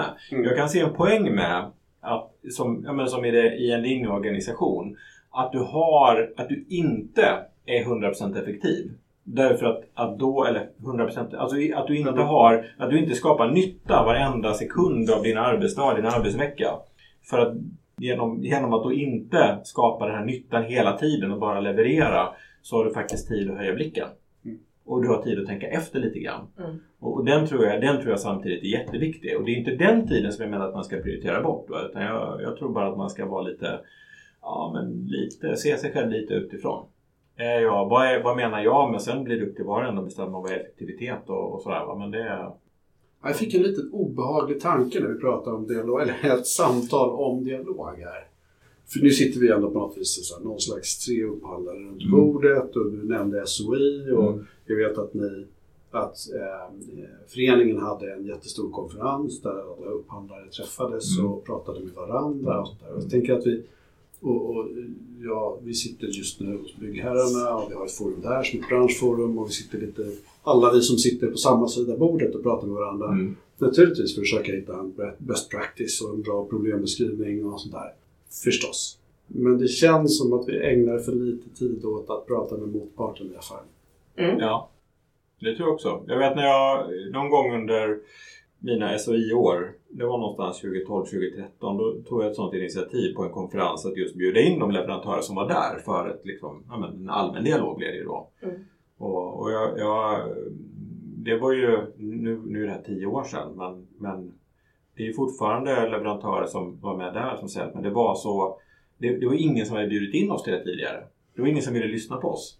Och det var lite intressant i sig. Nu var det ju bara liksom ett, ett litet utdrag ur, ur verkligheten. Men, men, men jag, jag tror att det är som du säger. Alltså tänk vad spännande att ha en, någon typ av gemensam övning mm. kopplat till en bransch eller vad det nu kan vara. Mm. Inte för att sätta sig i knät på varandra, utan bara för att liksom få den här möjligheten att förstå varandra. Mm. Ja, men vad, är, vad, är, vad är era utmaningar just nu? Varför vi tycker att det här blir så otroligt dyrt och att ni är långsamma? Varför är det på det sättet? Mm. Jo, men det ska jag förklara för dig. Dels så handlar det om vissa standarder som vi följer kanske, som vi måste följa.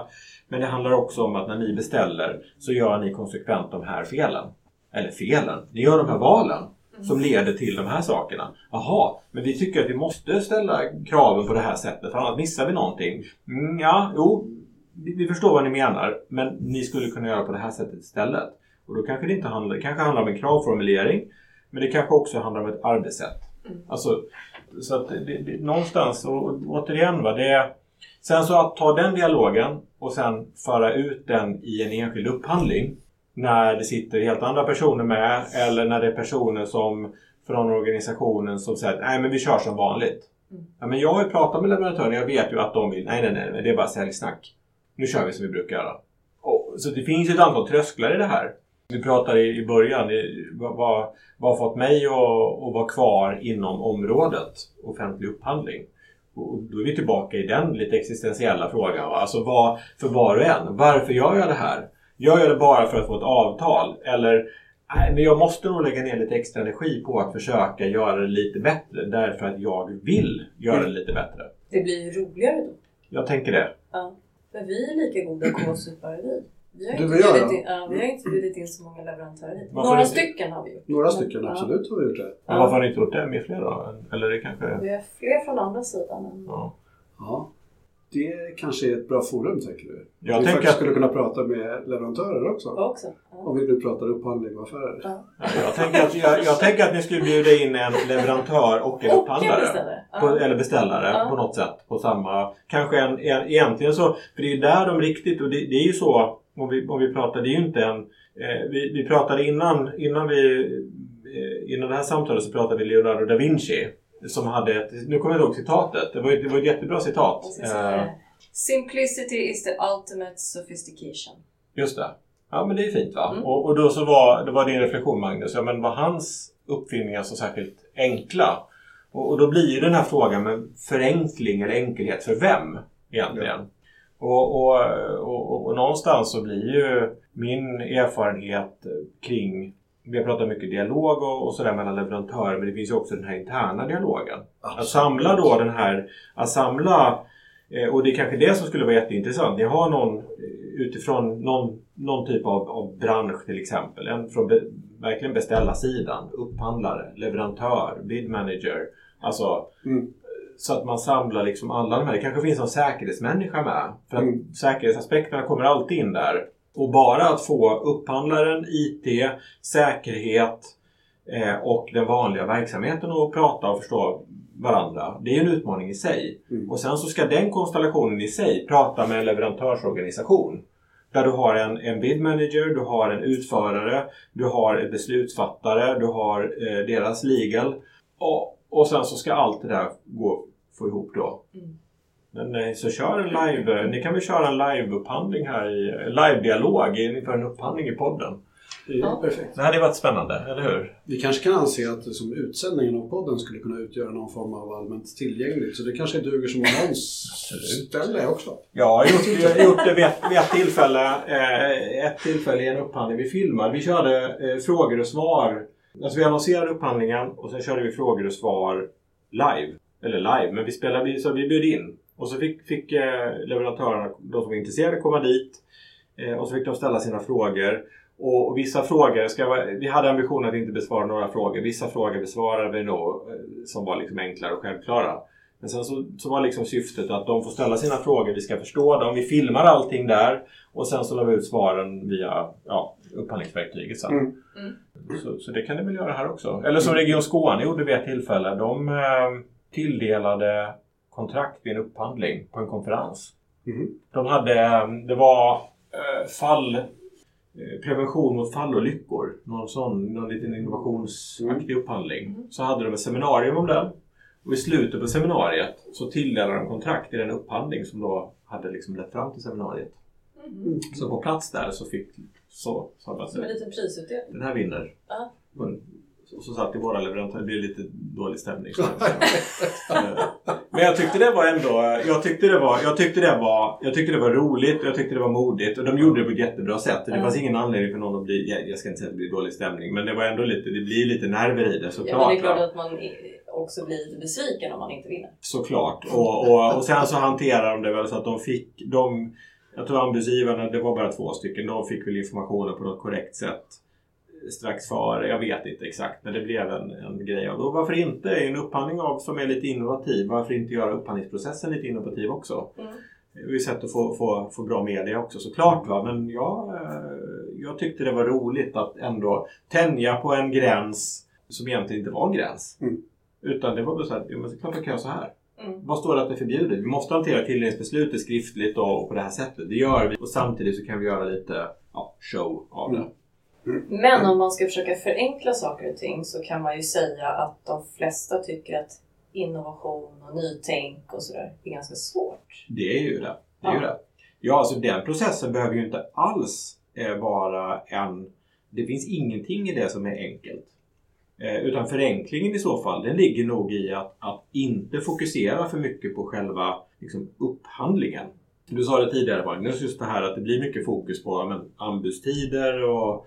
Alltså jag älskar när du säger så, för det, det är mitt mantra. Ja. Det är så en liten del av allt annat. Ja, men det är ju det. Och, och ändå så är det det vi hänger upp det på. Och varför är det så för? Jo, därför att vi har en... Alltså återigen, det finns min, min förklaring som är lite förenklad då, men som ändå är... Som jag ändå tror ligger någonting i. Vi har en lag om offentlig upphandling. Mm. Den är nedskriven. Det finns massor med litteratur om den. Det finns, det finns tjocka böcker, välskrivna och, och, som, och det finns, det finns två, tre, fyra tusen rättsfall per år som kommer. Det finns massor, det finns en uppsjö av material som hanterar upphandlingsprocessen. Det som hände före, apropå dialog, behovsanalys och så vidare. Var kan jag läsa om det? Om jag går in på Upphandlingsmyndighetens hemsida så hittar jag massor i deras utmärkta frågor och sån här frågebank om liksom, juridiken. Och det är, det är skitbra att den finns där. Den har blivit riktigt, riktigt bra. Men när det handlar om behovsanalys, hur gör jag den? Det står väldigt lite om det där. Det står väldigt lite om det på andra ställen också. Därför att det är komplicerat. Vad står det om hur jag gör ett, hur jag hanterar ett avtal på ett bra sätt? Juridiken kring liksom, avtals- och köprätt och sånt där, det finns ju en del skrivet om. Men hur hanterar jag ett avtal? Det står ju ingenting om heller. Det finns massor med bra exempel på hur man gör en bra avtalsförvaltning och så vidare. Men, men det står ingenting om det. Så vad gör vi då? Jo, men då fokuserar vi på det som skrivet om. Nämligen upphandlingsprocessen. Som precis som du säger. En pytteliten del av det hela. Mm. Och det kanske inte var där innovationen skapades heller. Alltså den upphandlingen skulle ju, skulle i teorin kunna vara, vara väldigt enkel och funktionsinriktad. Du vill ju ha innovationer. Jag vill uppnå en effekt av någonting. Mm. Ja, men jag behöver ju inte begära in en massa information under upphandlingen. Jag behöver ju inte ha en massa formalia där. Utan jag behöver ju ha någon som säger att ja, jag kan, jag kan göra detta. Mm. Varför inte gå in på, på ett, på ett utfallsbaserat kontrakt i så fall? Om du säger att du kan göra det här, upp till bevis. Du får, du får en slant för att börja jobba med det. Men den stora pengen får du när du har levererat någonting. Det är ju ett sätt att, att tänka, se det på ett helt annat sätt då. Mm. Och så säga att det är, ja, men om jag är tillräckligt säker på min lösning så kommer jag ta det. Det funkar ju inte för alla innovationsupphandlingar, absolut va. Men, men, eller inom, där, där, du, där du ska utveckla någonting. Men, men att tänka lite mer på det sättet. Ja, men jag, har, jag, jag, jag, jag förskjuter arbete från upphandlingen till avtalet. Det kräver ju en hel del. Då behöver jag ha någon som håller i avtalet, som ja, hela den delen. Men, men vore, inte det, vore inte det ett intressant sätt att säga att upphandlingen kan förenklas extremt mycket med det synsättet. Mm. Sen blir avtalsdelen mycket mer komplex. Mm. Men jag ökar ju samtidigt sannolikheten att faktiskt få det som jag då säger att jag behöver. Så, så jag menar, det är väl ett, ett jättespännande sätt att skjuta på affären. Mm. Vad händer då med alla upphandlingsjurister? Ja, då, då f- får de istället fokusera på att skriva ett bättre avtal. Många upphandlingar, vi pratade pennor, pennor tidigare, den kanske man fortfarande kan göra som en vanlig varuupphandling. Ja. Så. Ja. Men, men, men även i den, då kanske du inte behöver börja med formalien, utan då kanske du kan börja med lite grann och beskriva själva tjänsten. Man och, kanske kan innovera pennor också. Så är det. Eh, ja, eller så... Så sagt, ett sätt att, att säga att du behöver inte så mycket pennor för du använder datorer istället. Det är, slags, det, det, det är fel att kalla det innovation längre, men, men att det, det kanske finns andra typer av digitala skrivblock. Nu börjar det komma papper som känns som papper på riktigt och som är digitala som du skriver på. Men, nej, men jag tror inte heller allting är innovation, men låt, låt de enkla affärerna eller låt de vanliga affärerna vara vanliga. Mm. Och sen så, men du kan fortfarande säga där att det är inte, du behöver inte skriva ofta då ett jättetjockt underlag för att göra en vanlig affär. Därför att må- många av, mycket av det du skriver går, ja men du skriver av gammal vana. Och i vissa fall måste du skriva jättemycket. Det kan vara en kravspec som är på liksom, flera hyllmeter. Mm. Därför att det är så komplext. Låt det vara det då. Mm. Det går inte att förenkla den delen. Men återigen så går det att förenkla runt omkring med upphandlingsformalia. Eller bara att, att vara noggrann med att vara tydlig. Att man ska bli förstådd. Mm. Ja, hur, hur säkerställer man det? Ja, återigen, tillbaka till dialogen. Mm. Om jag har skrivit en komplex utvärderingsmodell till exempel. Bjud in leverantören och förklara den. Mm. Före upphandlingen och säga att jag har tänkt att göra den här utvärderingsmodellen. Vad tycker ni om den? Förstår ni? Eller vad tror du? Rättare sagt så här. Jag har lärt mig det. Man, man, man ska inte ställa frågan, förstår ni vad det betyder? Eh, utan man ska ställa frågan, vad betyder det här? Mm. Och vad, vilka krav ställer det på oss? Mm. Ja, men då, ja, men vi förstår. Vi, det, vi kommer, de kanske beskriver att de, de förstår vad den innebär. Det rimliga är att de säger att det kommer kräva väldigt mycket av den utvärderingsgrupp som gör detta. Vilka har ni tänkt ska sitta och göra det här? Jo, det är de här personerna med den här kompetensen. Ja, de har vi förtroende för. Mm. Då litar vi på detta. Det, det här låter bra. Det är ju en slags, alltså utvärderingsmodellen i sig kan vara komplex. Men det är ju, det är ju ett sätt att se på en förenkling. Mm. Därför att jag tillgängliggör mm. den här modellen. Och just genom att ställa, ställa den här frågan. Ja, men vad innebär det här? Mm. Hur tror ni att vi kommer att göra det här arbetet? Vi tänkte ju att vi skulle prata om förenkling. Ja. Och jag känner att jag har pratat om, om, om att, att avsätta tid och, och, och någon form av öppenhet i liksom en strategi- och utforskningsprocess inför en upphandling. Och vi pratar om behovet av dialog, återkommer vi till. Vi pratar om en kommunikation som behöver vara mycket, mycket enklare och sånt där. Så, så pratar vi om att det finns ett juridiskt processstöd genom hela processen och att det är en väldigt liten begränsad del av den livet vi behöver ha både som verksamhetsanalys och som att leva tillsammans i ett avtal. Liksom. Så det, allt handlar inte om förenkling, men det handlar om andra saker som kommunikation, dialog mm. och sekretess. Ja, sekretess. Sekretess. Härligt, härligt. Och vilka menar Nej, men det är nog, det är nog, det är nog så att jag tror inte man ska, alltså, om man tittar på hur de tvåhundra någonting paragrafer som, som, som finns i L O U till exempel. Ja, men skulle man kunna förenkla det på något sätt? Ja, det är klart man kan det. Mm. Vi hade ju, jag menar, gå tillbaka åttioen till nittiofyra års lag, åttioåtta paragrafer någonting. Mm. Ja, men det funkade, det funkade tillräckligt bra, mm. kan jag tycka. Behövde vi fler paragrafer? Ja, alltså när man väl har börjat att skriva liksom detaljerade saker och ting så är det svårt att sluta. Ja, men ska vi ta bort det här nu? Nej, men det kan vi inte göra. Det, ju ändå, det var ju ändå för tydligt att vi bort det. Då innebär ju det att vi... Så, så där är man ju någonstans. Och det är lite grann samma utmaning som du har när du börjat att skriva ett mer och mer detaljerat förfrågningsunderlag. Och du har din mall som är jättetjock. Ja, men ska vi ta bort den här bestämmelsen? Mm, ja, men då blir det ju... Den fyller ju ändå återigen. Det är ju samma, mm. samma dynamik i det, va? Mm. Men, men, men apropå förenklingstemat då, så, så tänker jag det är kanske mer en, en mental inställning, ett förhållningssätt. Man skulle ju kunna se att ja, men det är för många paragrafer. Men du skulle också kunna säga ja, vilka paragrafer sätter egentligen käppar i hjulet för mig? Som upphandlare eller som leverantör. Det är ju inte många. Nej. Alltså låt oss vara ärliga och säga vad består L O U av? Förutom att det är en massa paragrafer så går det tillbaka till de grundläggande principerna. Mm. Det är lika behandling, det är proportionalitet och det är transparens. Skriv saker så att, så att folk förstår det. Ställ inte högre krav än vad du har behov av. Det leder till att du måste beskriva vad du har för behov. Och behandla alla, alla lika. Och så, och så om, om du dessutom vill göra bra affärer och med, med en vettig konkurrens på riktigt. Men då är du hemma. Det finns ju ingen paragraf i L O U då som ställer till problem för dig. Skulle jag nog faktiskt vilja hävda. Nej, jag håller med. Och, och, och det är ju ett slags sätt att förenkla för sig själv. Du behöver inte haka upp med på någonting. Utan sen är resten det andra, de andra sakerna vi pratat om. Disposition i underlaget, dialog, kommunikation. Men att man tog bort förfarandena under tröskelvärdena, va? Ja, vad jag, vem, vem blev lyckligare av det? Ja, jag undrar det. Det är just ja. den frågan jag tänkte ställa. De hette ju till och med förenklade förfaranden och sånt. Ja, ja, ja. Och sen, sen, ja precis, och det låter ju bra. Vi kallar det förenklat så blir det enkelt. Ja. Nej, men alltså så här då, det, det var ett jättegott syfte. Det var, jag, är, jag är ödmjuk inför komplexiteten att genomföra den typen av utredning mm. eh, som ledde fram till det här, ja, den här förenklingsutredningen som ledde fram till nya nitton och nitton a-kapitlet. Mm. Men, men om man ska vara, vara, vara helt ärlig så är ju att man tar bort förfarandena. Skapar ju en, ett ytterligare lager av komplexitet. Därför att nu måste ju var och en i varje enskild upphandling beskriva sitt förfarande. Ja. Mm. Och, och vem, för vem blev det enklare egentligen?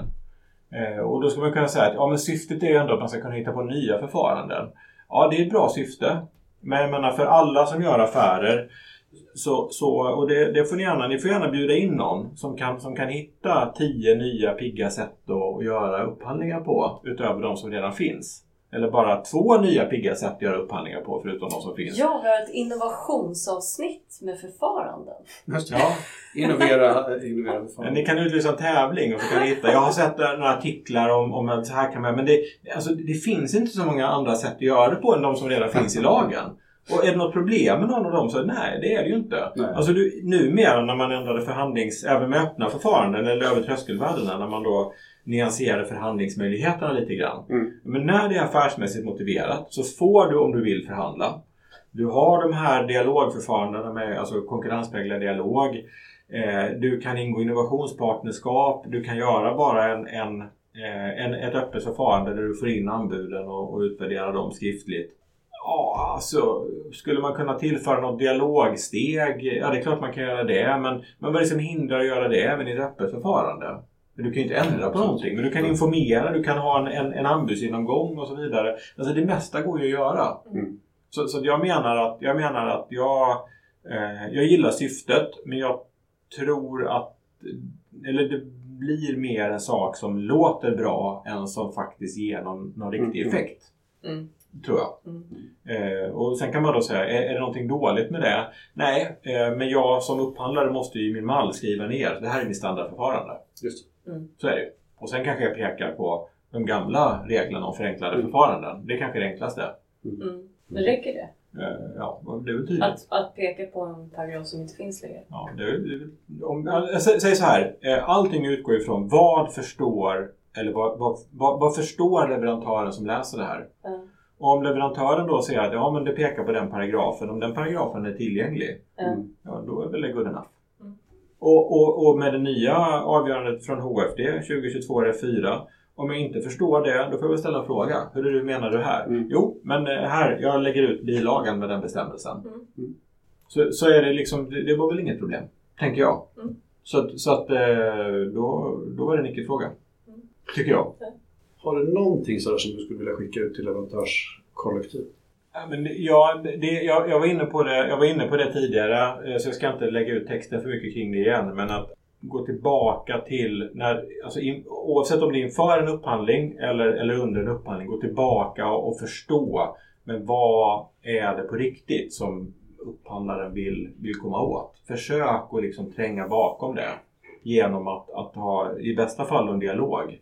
Att inte bara hamna i vanliga frågor och svar, utan att helst inför en upphandling gå in och, och försöka förstå det. Vad, vad vill ni på riktigt? Vad har ni för, för, för förväntningar på oss på riktigt? Mm. Eh, hur kommer vi in i det här som ni vill ska bli bättre? Mm. Det, det, är, det tror jag är fortfarande finns en jättepotential i att, att göra. Mm. Och, och sen, då, sen så vet jag att vissa, vissa, man kommer att stöta på problem där, för vissa kommer inte vilja prata om det. Men jag säger försök och försök mm. igen, ge inte upp på det. Visa att ni vill göra affärer och på vilket sätt ni vill göra affärer. Och att det inte handlar om att bara skicka en stor faktura, utan att ni vill på riktigt stå för någonting som leder till någonting som ligger i linje med vad upphandlaren vill. Mm. Och det kanske inte bara gäller under upphandlingen, under hela, hela avtalet. Jag tänker att under, alltså, ja men absolut, jag menar så fort upp, alltså det är ju lite, lite klyschigt då, men så fort upphandlingen är slut. Men på att igen, okej det är fyra år till nästa upphandling ska ske, så man kanske inte måste börja med det direkt då, men, men ett, ett tag in i avståndsperioden, ring upp upphandlaren och säger, eller, eller ring upp verksamheten kanske ännu bättre, upphandlaren har ju inte något med utförandet att göra, ring upp verksamheten och säg, hörni, vi, vi håller på nu, och sen så börja initiera den dialogen där. Det är väl ett mm. jättebra sätt att göra det på, mm. ju tidigare desto bättre. Mm. Ja precis, behoven ändras, folk cirkulerar. Ja. Hur har ni ja. tänkt nu? Och inte, och precis, det handlar inte om att ifrågasätta befintlig leverantör, utan bara så, hur tänker ni framåt? Mm. Mm. När ni nu har gjort detta, har det fått er att ändra några beslut? Att visa, alltså det, det går ju tillbaka på vanlig psykologi. Att visa ett intresse mm. för någon annan eh, eller någon annans organisation. Ja, men det, det händer ju någonting då. Mm. Eller hur? Det är ju som mm. det sitter på en det, det är ju det gamla vanliga knepet om man sitter på en middag eller träffar någon, någon ny person, så jag har inget att prata om, vad gör jag då? Jag ställer frågor om den personen. Ja, men det är ju ett jättebra sätt att få, för jag menar, det är ju så att är, man behöver inte vara särskilt eh, alla nästan tycker ju att det är rätt schysst att prata om sig själv när de får frågor. Och mm. den som ställer frågor verkar ju vara väldigt bara intresserad, nyfiken och blir en intressant person i med det. Mm. Och det är ju samma, exakt samma sak i affärer. Mm. Det som ni gör är så spännande. Vad är det som är det viktigaste för er nu? Vad ser ni framför er? Ja, och så går man in på det här. Och helt plötsligt så har du affärsdialogen. Utan att den har liksom behövt boxas in eller sättas upp i en disposition eller ett frågebatteri. Utan. Mm. Och så förstår du varandra. Skriver du någonting? Finns det artiklar som man kan läsa som du publicerar och sådär, så man kan följa dig och, och lyssna på dig och vad du har att säga? Ja, men vi, vi, har skrivit, vi har skrivit under många år åt Upphandling tjugofyra inköpsrådet, där vi har då skrivit ett antal. Nu på sistone så har, det, har vi skrivit rättsfall. Eh, vi kommer att sluta och skriva, de kommer göra om det, så vi kommer inte skriva för Upphandling tjugofyra eller inköpsrådet längre. Men, men om man tittar bakåt så har, har både jag och mina kollegor skrivit ett antal krönikor där. Eh, som där vi försöker att titta på just den offentliga affären. Och, ja, jag vet inte alltid, ibland faktiskt utifrån förenklingsperspektivet, men väldigt mycket utifrån det här med frågan förhållningssätt och så vidare. Eh, nu när vi slutar skriva då att inköpsrådet så, så kommer jag att... Eh, jag, jag tror att jag kommer att använda mig, jag har inte använt mig av LinkedIn på, på ganska länge. Men jag kommer att gå över och göra... Göra det istället för att skriva reflektioner, reflektioner där kring olika saker. Stort och, och smått egentligen. Men, men, men väldigt mycket som kretsar kring det här temat som vi pratar om nu. Mm. Hur, hur kan du komma över de här... Eller hur tar du bort de här trösklarna som du upplever? Men som egentligen, objektivt sett, inte är trösklar. Mm. Men som har blivit trösklar på grund av olika, olika orsaker. Mm. Det kommer jag försöka att, att liksom skriva någonting intelligent om i...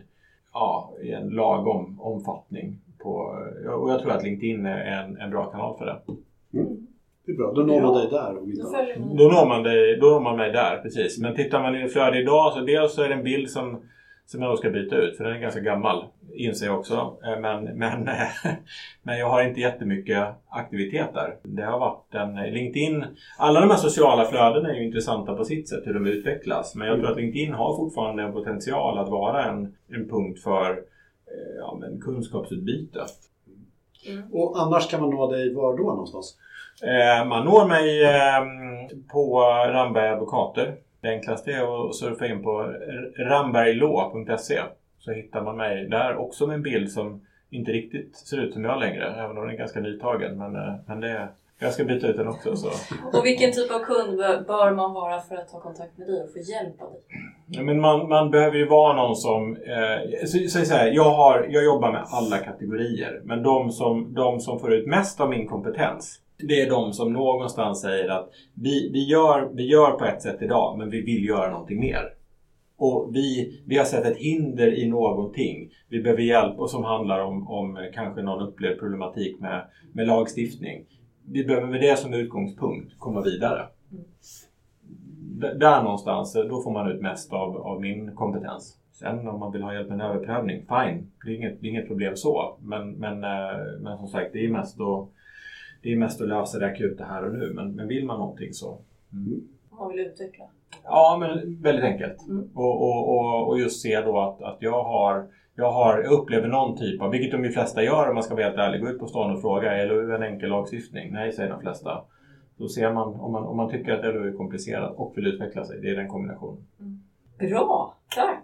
Tack själva! Kul Stort att vara här! Tack. Jättekul att ha dig här! Tack. Jag tyckte också det var kul att vara här!